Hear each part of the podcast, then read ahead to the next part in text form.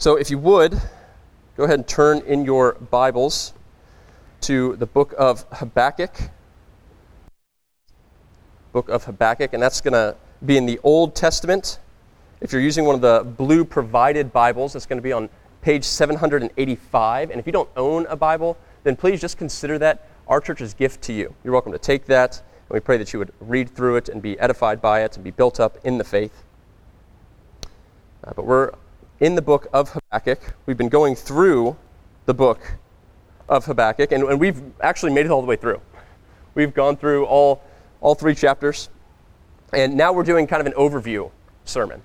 And I, am the kind of guy that uh, I recognize this tends to be in the minority, but I really like to fly. I really like long flights. I just tend to enjoy them. Uh, it's just an opportunity to kind of be lazy for a few hours. No one can be upset with you for not going on a run or something. And so you can watch movies, you can read. But one of the interesting things about uh, flying that if you've flown, you have all experienced this, is that you get to kind of have a picture of the city that you otherwise weren't going to have. Being 10,000 feet up in the air, 20,000 feet up in the air, as you raise up over the city, you get to have, you get to notice and appreciate things about that particular city where you took off from or where you're landing that you otherwise never would have had the opportunity to notice. And that's sort of the point of these overview sermons, is we're trying to kind of step back and see, okay, now how does this book fit into the overall theme of Scripture? How does this book, uh, what's the overall theme that we want to look at from this and see how it connects to the rest of God's Word? And the theme that we, that we have been saying throughout this book, and this is the main theme of today's sermon, is that the righteous will live by faith. Habakkuk says this in, in chapter 2, verse 4. God tells him that the righteous shall live by his faith. And that's the overall theme of the whole book. The question is faith in what? Faith in what? It's great to say that the righteous will live by faith, but faith in what? Now, before we jump into that, just to give you some context, uh, if you're visiting with us this morning, thank you for being here. I want to help you understand where we've been. So, the book of Habakkuk is the eighth of 12 minor prophets. There are four major prophets, 12 minor prophets. Habakkuk is within those minor prophets, and he's the eighth of 12. And it was written by Habakkuk. That's who the book was written by. And it was written uh, in the final decades of Israel's southern kingdom of Judah. So Connor mentioned how the kingdom split. There's a northern kingdom of Israel and the southern kingdom of Judah. And Judah gets overtaken by this nation of Babylon in 586 BC. And so this book was written in the final decades. We don't know if it was 10 years before, three years before, or 25 years before, but it's within those final decades. Now, what was going on within that southern kingdom of Judah is that there was rampant idolatry and much injustice. And Habakkuk sees it, and he's frustrated. And we get to read about how he takes these frustrations to God. What we've been saying throughout this is that it's okay to have frustrations. It's okay to be very honest with God in your prayers. The important thing is to take them to Him. Take your complaints to Him. Don't complain about Him, complain to Him. Look at what His character is, as we'll talk about in this passage. And now, as he brings uh, all these laments, so to speak, to God, what we see is that Habakkuk draws God's attention to the injustice. Okay, and, and he's wrestling with the question that if there is all this injustice in the world, and all this evil, and all this wickedness, and all this sin, is God really good? And Habakkuk finds out, based off his interactions with God, God graciously responds to him. And we see this back and forth, this dialogue going forth between Habakkuk and God. But he finds out that God, in fact, is good. But God's ways of addressing evil aren't what Habakkuk expected. Habakkuk thought it would be a certain way. God reveals to him that it's a different way. Habakkuk has a rough time with that, but then Habakkuk embraces it. And so God tells him, in the midst of this dialogue, that the righteous live by faith. In the first 11 verses of chapter 1, just to give a recap of the previous verse, or sermons that we've gone through. In the first 11 verses of chapter 1, so 1 through 11, we see that the righteous live by faith even when wickedness surrounds them, even when it's all around them. And then we see in the latter half of chapter 1, as well as the full chapter 2, that the righteous live by faith even when they don't understand God's ways. Habakkuk didn't understand why God was working the way that he was. And God says, even still, trust me, the righteous live by faith. And then last week, as we looked at chapter 3, we saw that the righteous live by faith because God is faithful. The past informs their future. They can be reminded that I can trust God's ways because He has consistently come through in the past in providing salvation for His people.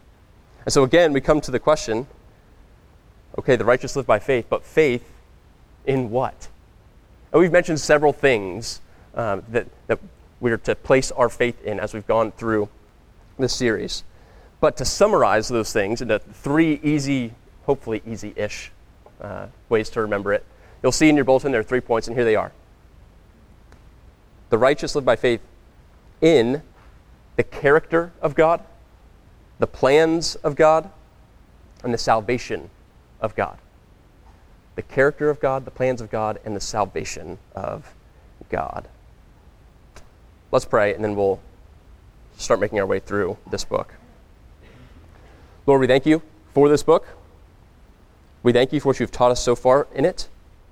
God, we ask now that as we take a higher level view of it, that you would help us to understand it even better. Help us to be shaped by it. Help me to speak clearly. And Lord, we pray that ultimately, as, as we come to understand your word and we come to grow in our knowledge, that that would lead us to grow in our love for Christ and our love for you in the way that you have provided salvation. We ask this in Christ's name. Amen.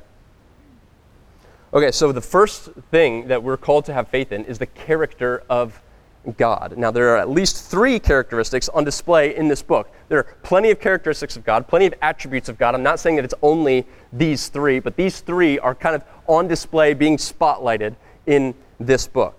And they are God's love, God's justice, and God's holiness. His love, His justice, and His holiness. So we see in, look at chapter 1, verse 2. Habakkuk says, O Lord, how long shall I cry for help, and you will not hear? Or cry to you violence, and you will not save? Habakkuk knows that God has acted lovingly in the past to save his people, to provide salvation for his people. He has helped them in their affliction. He has heard their cry, and he saved them from suffering. We see that. If you look closely at, at 2, verse 2, we see those three things. How long shall I cry for help? and you will not hear, or cry to you violence, and you will not save. He knows that God has helped his people before, that he's heard their cry, and he has saved them in the past. And so Habakkuk has been bringing these things to God for a while now. He says, How long am I going to bring these things to you, and you're not going to hear? You're not going to save. We see in Exodus, which is referenced throughout this, this book, but we see in Exodus 3, verses 7 through 8, the Lord said, I have surely seen the affliction of my people who are in Egypt, and have heard their cry because of their taskmasters. I know their sufferings and have come down to deliver them out of the hand of the Egyptians. You hear that, uh, that him hearing cry, him helping them, he, him saving them. And so God did these things in the past because he loves his people. He cares for them. But yet, he hasn't done it in Judah. And Habakkuk is wondering why. And it's a fair question. He knows that God loves his people. We've seen evidence of it in the past. And so when he, he brings these things to God and he says, This is what's going on, he's understandably confused that God has not yet acted. It's a fair question. But even though Habakkuk trusts in the, the love of God as part of his character, he also appeals to God's justice. And so look at, look at verse 4 in chapter 1. He says, So the law is paralyzed, and justice never goes forth. For the wicked surround the righteous, so justice goes forth perverted. And so not only does Habakkuk know that God is loving and loves his people, which is part of why Habakkuk is confused that God hasn't acted yet, he also knows that God is just. He's trusting that that aspect of God's character. And so he says, There's injustice, Lord. The justice that, that is being, quote unquote, dealt out is, is going forth perverted. It's not real justice. Justice is absent, but injustice is going forward. And, and we can look back, and Habakkuk was likely doing this, and see that God loves righteousness and justice. We see that in Psalm 33 5. He loves righteousness and justice. But then we are in a pr- pretty privileged position because we have God's completed word that we have access to. And so we, today, we can also look forward to Revelation 22, verse 12, where we read, Behold, I am coming soon, bringing my recompense with me to repay each one for what he has done. And so God is, is sending his son back to judge and to repay each person for what he has done. So we see in the past, God loves righteousness and justice, and we can look ahead and say, okay, God loves righteousness and justice. He's going to come back and he's going to judge accordingly. God is perfectly just, which means every sin, he says there, he's going to repay each one according to what he has done. Every sin then will be paid for. And maybe, maybe you're here and, and you're not a believer, in which case, thank you for being here. But maybe you're thinking, okay, great, glad God's going to do that. I, I feel pretty good about my standing because, yeah, sure, I have sin, but it's not that much. Like, surely the scales are going to weigh in my favor. I'll just submit to you that any act of rebellion, any sin against an eternal God, an eternal and just God, requires eternal judgment. Any sin or any act of rebellion against an eternal and just God requires eternal judgment. Now, a few years ago, this is probably 2017 or so, I was in the Starbucks at Easton, and I was, I was meeting uh, with one of my pastors, and we were just talking through this. And he, he laid it out for me this way, and it's always stuck with me. But he said, think of, Rob, think of somebody that you love. Think of someone that you love very deeply. And he said, What if I got into a fight with my wife and we just kind of had it out, and to go cool off, I, I hop in my car and just decide to go driving. And I'm, I'm driving a little recklessly because I'm angry. And I end up getting into a car accident. And the car that I happened to strike was the one that was carrying that person that you love. And it ends up killing that person. It says, But in my fear, I flee the scene. And so I've done a, hit, a fatal hit and run.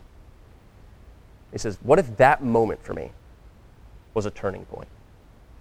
And I said, From this moment forward, I'm not going to I'm not going to do anything bad. I'm going to devote my life to doing good. And I do. And in fact, you know what, Rob? I, I create the cure for cancer. And then years later, it's found out that I'm guilty for that fatal hit and run. And I'm standing before the judge, and they're reading off the things that are being accused against me, and the judge recognizes that I'm the guy who created the cure for cancer. And he says, Man, you've done so much good with that cure for cancer. This fatal hit and run over here, don't worry about it. You've done enough. We're not going to worry about that. He said, How would you feel in that moment? I said, Well, obviously, not thrilled. Would want there to be to be justice. And it's likely what many of you are feeling. But that's the way that it'll operate on the final day.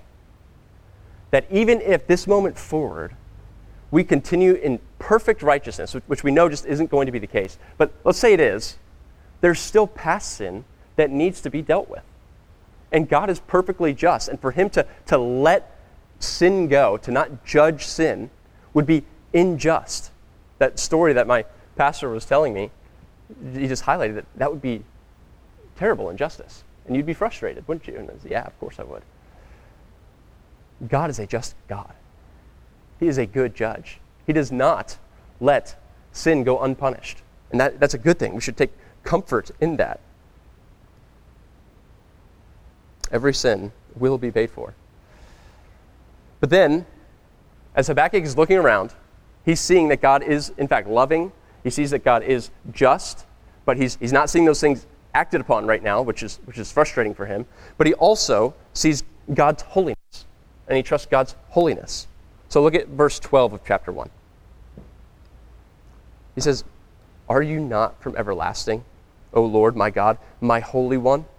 Then he goes on in, in verse 13, You who are of purer eyes than to see evil and cannot look at wrong. Now, that word holy means to be pure or set apart.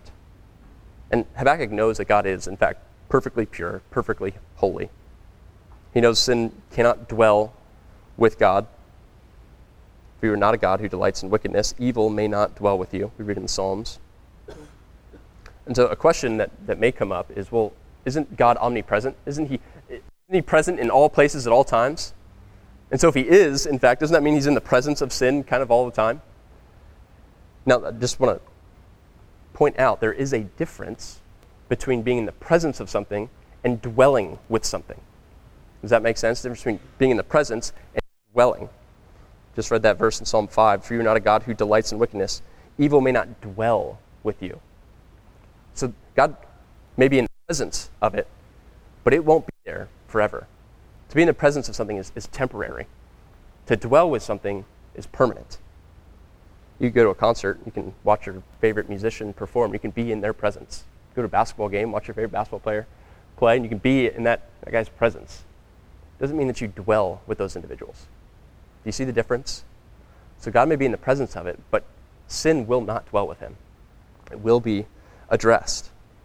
And so, even in Habakkuk's frustration, as he looks at God's love, at God's justice, at God's holiness, even in his frustration, he remembers God's character.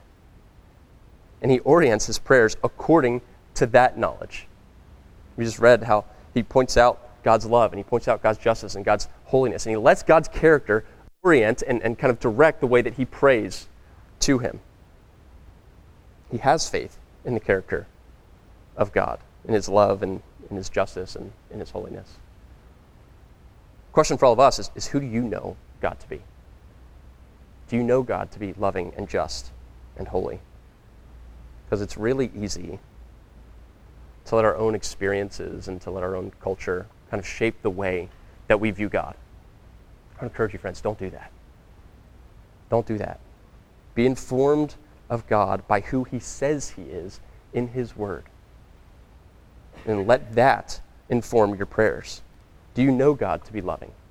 Do you know Him to be just and to be holy? Are your prayers shaped by God's character? And the further question is Is your character increasingly looking like God's character? The term for that is just sanctification. We're increasingly becoming more and more like Jesus, like our Savior. Those, that increased holiness, that increased righteousness in our life doesn't make us saved, but because we are saved, we pursue those things. It's what it means to follow Christ. We're following after Him. He's perfectly righteous. It's difficult to say that I'm following Christ, the perfectly righteous one, and pursue sin. Those two things just don't go together. Doesn't mean that we're not going to sin. We're still in the flesh, we still fight against sin, but the difference is are we pursuing it or are we fighting against it? So, because God is just, sin will be paid for. Because God is loving, He's given Himself to pay for that sin. And because God is holy, when we receive God by faith in Christ, we then receive His holiness, and we are declared holy with Him. So we see his, his love creating a way for us to be reunited to him. His justice, he's, he's not going to overlook his justice, it's going to happen. But in his love, he's created a way for us to be declared just. And in his holiness, because we're united to him, we are now declared holy. Habakkuk looks at the character of God, and in difficult days, he entrusts himself to the character of God. He points that out. And he lets it orient his prayers and he asks God to help him explain. And God does explain. And what Habakkuk quickly realizes is that God's ways are not his ways. And so now we see that we not only have faith in the character of God, but we have faith in the plans of God. He quickly finds out that God's plans just simply aren't his plans. Look in uh, chapter 1, verse 5. We're going to read verse 5, part of verse 6, then we'll jump down to verse 13. So we read, this is God talking. He says, Look among the nations and see, wonder, and be astounded. For I'm doing a work in your days that you would not believe if told. For behold, I am raising up the Chaldeans. That's just another way to say Babylonians. And then in verse 13, we see Habakkuk responding. He says, You who have pure eyes and to see evil and can't look at wrong, why do you idly look at traitors and remain silent when the wicked swallows up the man more righteous than he? Habakkuk is, is frustrated. God, he, he, brings all this stuff to God and says, says, Why aren't you doing anything? And God assures him, I am doing something. It's just not in the way that Habakkuk expected. Habakkuk doesn't like that. He's frustrated that God would use a more wicked nation, Babylon, to punish the wickedness of Judah. Verse 13, again. The wicked swallows up the man more righteous than he. Babylon swallows up Judah. Judah might not be righteous, but they're more righteous than Babylon. That's what Habakkuk is saying. Why are you letting that take place, God? How is that just? Shouldn't Babylon be judged?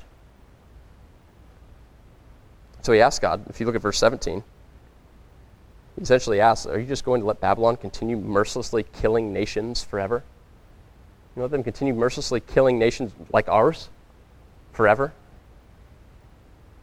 And here's the thing throughout the storyline of the Bible, we see God consistently working out a greater good through unexpected means, unexpected ways.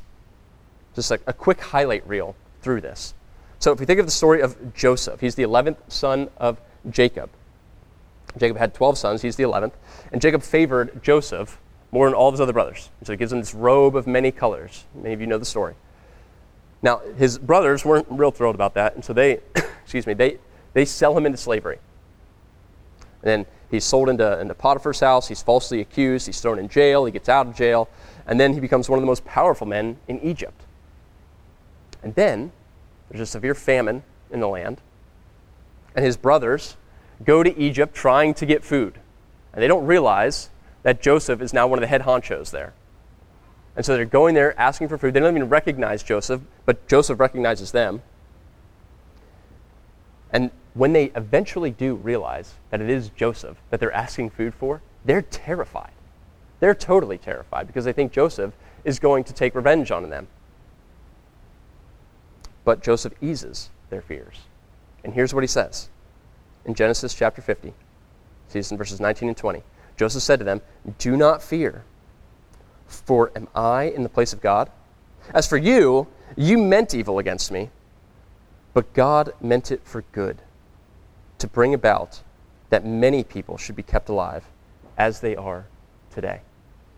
So through this, Joseph being sold into slavery, him being falsely accused, him going to jail, God used it to end up bringing a greater good to save God's people when a severe famine hit. Brothers nearly die. They, they need food, otherwise, they're all going to starve. And they go, and Joseph is the guy who's able to provide it. And in his love for them, he does provide it. And through this, the line of the Messiah was preserved. Okay, so that, that's one example. Let's, let's also look at, the, at Ruth. A while back, we went through the book of Ruth. She was a Moabite woman. She wasn't an Israelite. Her husband had died, and she had no one but her mother in law, who was this bitter, old, angry woman named Naomi. And Naomi was leaving Moab, a land where she never should have been to begin with, but she was leaving Moab to go back to the tribe of Judah, which is in Israel. And so Ruth, a Moabite, she, she goes with her. She says, Hey, your God's going to be my God, your people are going to be my people. And she has no husband, she has no sons, and she's going into a foreign land as a widow. She has to provide for herself. She's in a very vulnerable place. She has no one to protect her. And it just so happens that the field that she goes to, the owner of it, Boaz, is related to her deceased husband. And so he's able to be a kinsman redeemer. And he does. He ends up redeeming her. And they end up getting married, and they have a son named Obed, who happens to be the grandfather of King David. And through that, we see that the line of the Messiah is continued to be preserved and cared for. God used the pain of their situation, Naomi losing her sons, Naomi losing her husband, Ruth losing her husband, God used that painful and difficult situation to bring about a greater good, to not only provide them with what they need to survive, but also to provide his people, his covenant people, with a Messiah. And also, if you look at Daniel, this will be the last one that we look at for sake of time, but Daniel was exiled to Babylon, and he was chosen to, to serve in Nebuchadnezzar's court. And in 539 BC, Persia overtakes Babylon, so Daniel is again exiled to Persia, and he's also again placed in a position of power. Other officials are jealous of him, and so they devise a plan to get him uh, in trouble with the king. And what ends up happening is that he's thrown into a den of lions for not worshiping the king, King Darius. And then, even though he's thrown into this den of lions, he's spared. And Darius, the king, responds by commanding all people to worship Daniel's God. See in Daniel 6, verse 26, starting there. King Darius says this He says, I make a decree that in all my royal dominion, people are to tremble and fear before the God of Daniel. For he is the living God, enduring forever. His kingdom shall never be destroyed, and his dominion shall be to the end. He delivers and rescues. He works signs and wonders in heaven and on earth. He who has saved Daniel from the power of the lions.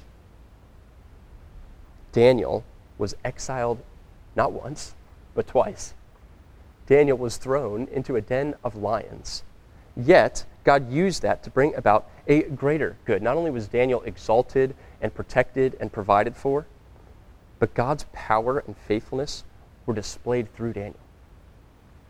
And then King Darius began to worship God and also told others to do so as well. There are more examples Esther and Mordecai. We could look at Jonah. We could look at the apostles who all had different plans for their lives prior to Christ calling them, and yet God used them to establish the church and to bring many people to himself. And so, like these other individuals, Habakkuk came to the realization that God's plans are greater than his. God's ways are higher than his. See, all kinds of instances. We go through the storyline of Scripture of these terrible things happening, but God using them to bring about a greater good. His ways are just better than ours. And Habakkuk, who wants this justice to be had in Judah, who wants the evil to be addressed, calls upon God. And God says, I'm going to, but it's not going to be the way that you would have planned it. And he convinces Habakkuk through this interaction that his ways are, in fact, better than Habakkuk's. Isaiah talks about this. He says, For my thoughts are not your thoughts, neither are your ways my ways, declares the Lord. For as the heavens are higher than the earth, so are my ways higher than your ways, and my thoughts than your thoughts. Friends, we can trust God's ways because they always lead to the good of God's people. We can trust God's ways because they always lead to the good of God's people. We know that for those who love God, all things work together for their good. The problem that sometimes arises is that God's definition of good and our definition of good sometimes don't match. In which case, we need to come to the Lord and confess to Him the difficulty that we're having with it, just like Habakkuk did.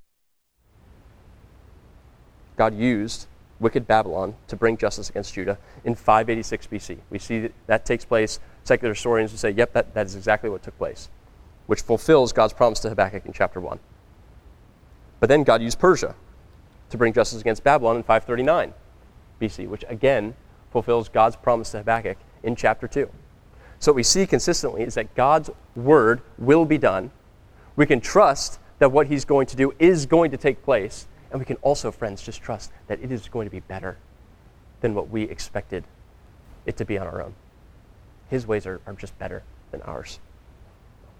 And so, even when difficult seasons come, are you trusting that God's ways are, in fact, better than yours?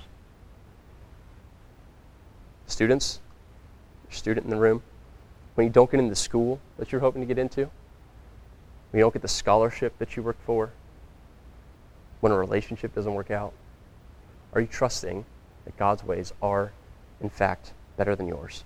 That His plans are better? If you're single, you didn't expect to be single at this stage of life, are you trusting that God's ways are better than yours? if you're in a career and you didn't get the promotion or the pay raise that you thought that you had earned, are you trusting that God's ways, God's plans are greater than yours? If you're a parent in the room, your children don't profess the faith, even though you've been faithful to proclaim the gospel to them, even though you've been faithful in family worship, when your children don't proclaim the faith, are you trusting that God's ways, God's plans are better than yours? And it's easy to make the connection as we look at this text with Habakkuk is saying, God, there's wickedness all around. This nation of Judah is, is promoting things that are wicked and justice is not going forth. It's easy to see that and say, man, that feels a lot like today. Where we see wickedness and we see sin being celebrated. And we see justice not going forth. I would encourage you to, like Habakkuk, trust God's character, that He is, in fact, loving, that He is, in fact, holy, and He is just, and those things will be taken care of. And also trust His plans. Now, that, that doesn't mean be passive. I'm not saying that. When it comes to our nation, be involved. Try to work for righteousness. That's a good thing to do. And as Christians that are citizens of this country, we, we should do that. We should be the best citizens that we possibly can be. But don't put your hope in the passing kingdom of man. Rather, place your hope in the kingdom of God. We see this in Hebrews 11. We're talking about Abraham. We, uh, the author says, By faith, he went to live in the land of promise, as in a foreign land, living in tents with Isaac and Jacob, heirs with him of the same promise. And here's the point I want to highlight for he was looking forward to the city that has foundations, whose designer and builder is God. When we look around our own nation and we see wickedness, we see sin being celebrated, we see justice not going forth, do something about it. Yes. Yes and amen. But don't let your hope be in this nation. Let your hope be in the kingdom of God, whose designer and builder is God. God's plans, God's ways are greater than our own. He is going to establish his kingdom. And if you are in Christ, then you are a citizen of that kingdom, and you will be able to enjoy that for all eternity. The 60, 70, 80, 90 years that you may have here are going to seem like a blip on the radar of the billions and trillions of years that you have in eternity. We just sang 10,000 years. Man, we're going to be able to sing for 10,000 years and forevermore. 10,000 Reasons title. But okay, so we see God's, uh, we see the character of God that we're called to have faith in. We see the plans of God that we're called to have faith in. And now we see the salvation of God. So God has promised salvation, and He has been faithful to provide it. We, we go through more examples throughout the Old Testament. We see with Adam and Eve the, the promise that He gave to the woman that through the seed of the woman there will be salvation for all of her offspring. Uh, we see that the, the, world falls into sin, but there will be salvation for the world through the seed of the woman. Then we see with Abraham that, that God revealed that this salvation plan for the world was to come through Abraham's family. And so we see salvation for the world. Now we see, okay, it's going to come through this family of Abraham. He has Isaac. Isaac has Jacob. Jacob has 12 sons. They all nearly die in that famine, but Joseph spares them. God, God ultimately spares them through Joseph. And then we see that those 12 sons become the nation of Israel. And that nation of Israel is eventually becomes enslaved to the nation of Egypt. And we see God through Moses in the Exodus bring his people out of slavery, out of bondage. And then we see him provide them with a promised land through the con- conquest of Canaan. But God's salvation didn't stop there. I said this last week, but we just need to say it again. God's salvation continues on. And we see that now, in this New Testament era, that God saves the church. And he does that through Christ, the greater Moses, who leads his people through an exodus from the bondage that is sin. It's not physical slavery, but it's spiritual slavery. They're, we're slaves of sin. Through Christ, we are freed of that. And then he leads us into a promised land, a new heaven and a new earth, a city whose builder and architect is God. And so when you trust God for salvation, Friends, you can faithfully endure in difficult days. Habakkuk was in difficult days. When you trust God for salvation, you can faithfully endure those difficult days. Look in chapter 3 of Habakkuk, if you would. Chapter 3. And look at verse 17. This is towards the end. Only 19 verses in chapter 3. Look at verse 17. Habakkuk says, Though the fig tree should not blossom, nor fruit be on the vines, the produce of the olive fail, and the fields yield no food, the flock be cut off from the fold, and there be no herd in the stall. So he's describing difficult days. Verse 18 Yet, yet I will rejoice in the Lord. I will take joy in the God of my salvation. God the Lord is my strength. He makes my feet like the deer's, He makes me tread on my high place. Friends, if you entrust yourself to God for salvation, you can live faithfully in difficult days. Why? Because you know that this life is as bad as it's going to get for you. It's only going to get better in the life to come. I, uh, I've done an escape room a few times, and they're fun. How many in here have done escape? Okay, right. So they're they're enjoyable. Likely, um, and if this is you, I apologize. Likely, you weren't having an anxiety attack in that escape room, thinking that you were going to be trapped in there forever, right? You were able to enjoy it, hopefully. Why? Because you knew that even if you don't get out in the time allotted, they're going to let you out. You're going to get out of there. This is not going to be forever for you. Similarly, in a, in a, when I was a kid, when there'd be storms that would go on and we, our house would lose power, I was excited about it. Was, I was oh, this is great. This is, this is kind of cool. The lights are out. And, and now, now, if I actually thought that we would never have power again, I would be a little bit more anxious, would not be super excited about that. But because I knew that the power would eventually come on, I, I enjoyed losing the power as a kid. But it's because I knew the power would come back on. I enjoy those escape rooms because I know they're going to let me out. I'm not going to be stuck there forever. And so when the storms of life rage on, let your confidence be in God's salvation. Let that bring you great comfort, knowing that this life does not have the final say. You're not stuck here forever. God is going to make all things new. And if you are in Christ, then this is as bad as it's going to get for you. It will only get better. The power will come back on. You will make it out. And so God has faithfully saved his people again and again and again. His salvation didn't stop with Adam and Eve, or Noah, or Abraham, or Isaac, or Jacob. It didn't stop with Ruth or Daniel. It didn't stop with Jonah or Esther or Israel. Salvation didn't stop with the Exodus. It didn't stop with the conquest of Canaan and providing them a promised land. God has ultimately saved and continues to save, friends, through the Lord Jesus Christ. So if you're not a Christian here today, I would ask you what's keeping you from receiving the free gift of salvation that He offers today? What are you depending on to save? What do you go to when things are difficult, when life does feel like a storm? What brings you comfort? If you haven't, I would encourage you call the name of Christ. The salvation that he offers is free. You will receive his holiness, his righteousness, the kind of holiness and righteousness that you need to stand in the presence of God, the kind that you need to dwell with God, a holy God. And He will take away your sin. And you can trust that it's been paid for entirely on the cross.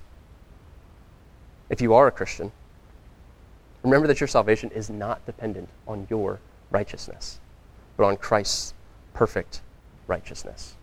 Have faith in what He has done for you. The Apostle Paul points out that this theme, this theme of Habakkuk, that the righteous will live by faith, it's so pivotal. It's so important that the Apostle Paul, in perhaps his most theologically robust letter, the, the book of Romans, when he's writing to this church, in the first chapter, he references it.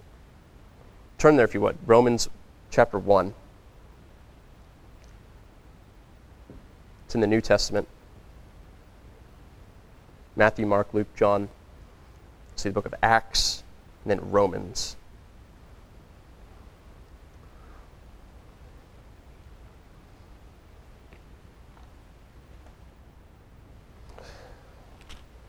In verse 16,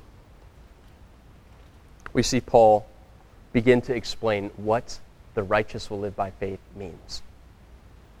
He says, For I am not ashamed of the gospel, for it is the power of God for salvation to everyone who believes, to the Jew first, and also to the Greek. For in it, in the gospel, the righteousness of God is revealed from faith for faith. As it is written, the righteous shall live by faith. One theologian uh, was commenting on this, and, and if you're familiar with the reformers, Martin Luther sparked off the, the Reformation. And the thing that sparked the Reformation was Martin Luther looking at this text and being moved by what this phrase means the righteous shall live by faith. So this theologian recounting this, he says the Greek word which was used in Romans 1:17 didn't mean to make righteous, but rather to regard as righteous, to count as righteous, to declare as righteous. And this was the moment of awakening for Luther. He said, You mean here Paul is not talking about the righteousness by which God himself is righteous, but a righteousness that God gives freely by his grace to people who don't have righteousness of their own? And so Luther said, Whoa, you mean the righteousness by which I will be saved is not mine? It's what he called an alien righteousness, a righteousness that belongs properly to somebody else. It's a righteousness that is outside of us, namely, the righteousness of Christ. And Luther said, When I discovered that, I was born again of the Holy Ghost, and the doors of paradise swung open, and I walked through. Friends, the righteous will live by faith. Faith in the character of God, His love, justice, and holiness. Faith in the plans of God, that His ways are, in fact, higher than ours. That He uses all things for the good of His people. And faith in the salvation of God, that He has kept His word to deliver His people from bondage.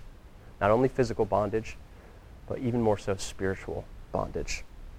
God will fully address the evil He'll address the sin that is in the world.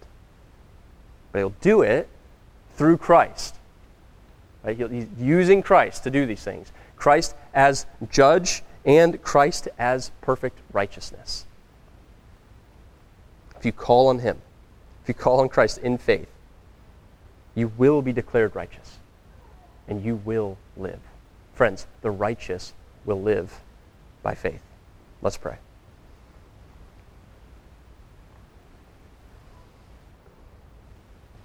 Lord, thank you for the good news of the gospel. Thank you for this book of Habakkuk. Lord, we pray that it would shape us and that it would strengthen our faith. We pray that we'd be a people who live by faith, that we have great confidence in what Christ has accomplished, not what we have accomplished, but what you have done through him. We pray that for those in here who have not yet called on the name of Christ, that today would be the day that they would recognize themselves to be sinners, in need of their sin to be removed, in need of someone to save them from the impending judgment that you will bring because you are a just and holy God, and that they would call on Christ for that saving, and that they would call on Christ to provide that righteousness. We pray that would be the case today. We ask this in Christ's strong name. Amen.